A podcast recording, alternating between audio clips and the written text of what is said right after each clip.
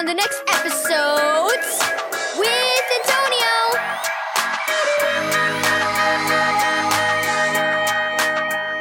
Thank you, Keys for Kids Ministries, for this daily devotional. Little donut holes. Read Romans 13, verse 8 through 10, and Ephesians 4, verse 28. Where did Mom go? asked Sarah.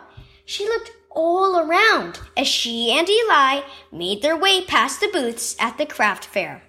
She stopped at a booth back there, Eli answered.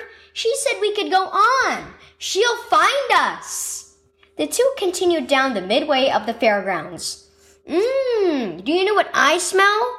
Eli asked after they walked a short distance. Smells like a bakery, Sarah replied. And there it is!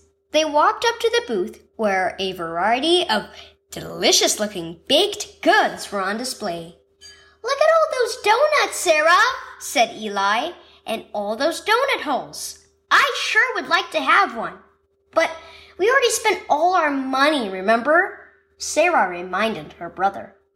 Yeah, but the clerk's busy with those people over there, said Eli. We could just help ourselves. They won't miss one or two little donut holes. Eli, don't you dare take any, said Sarah. That would be stealing. But who would know? asked Eli. I'm sure they didn't count every single donut hole. They never miss 'em.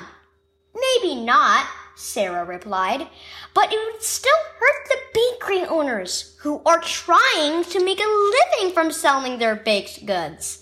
Don't you remember what Pastor Olson said in his sermon last week? He said stealing goes against how we are called to love others as Christians. Jesus loved us so much, he gave his life for us, and we need to show that same kind of love to others. Stealing is acting out of selfishness instead of love, no matter how big or small the thing is. Oh, so you were listening in church last week, Eli said with a grin. When I saw those donut holes sitting there, I thought it'd be a good way to make sure. Sarah looked at her brother. Eli, you never intended to take any at all. You were just teasing, weren't you? It would have served you right if I had reached out and taken a couple. Then what would you have done? Eli laughed. I wouldn't have let you. But let's go find mom. Maybe she'll let us have a little more money so we can buy a donut hole or two. Don't steal. Key verse. A new command I, Jesus, give you love one another as I have loved you, so you must love one another. John 13, verse 34. Are you tempted to steal little things because you think no one will know? Or because they seem too small to really matter to anybody? They matter to God because people matter to Him, you and everyone else.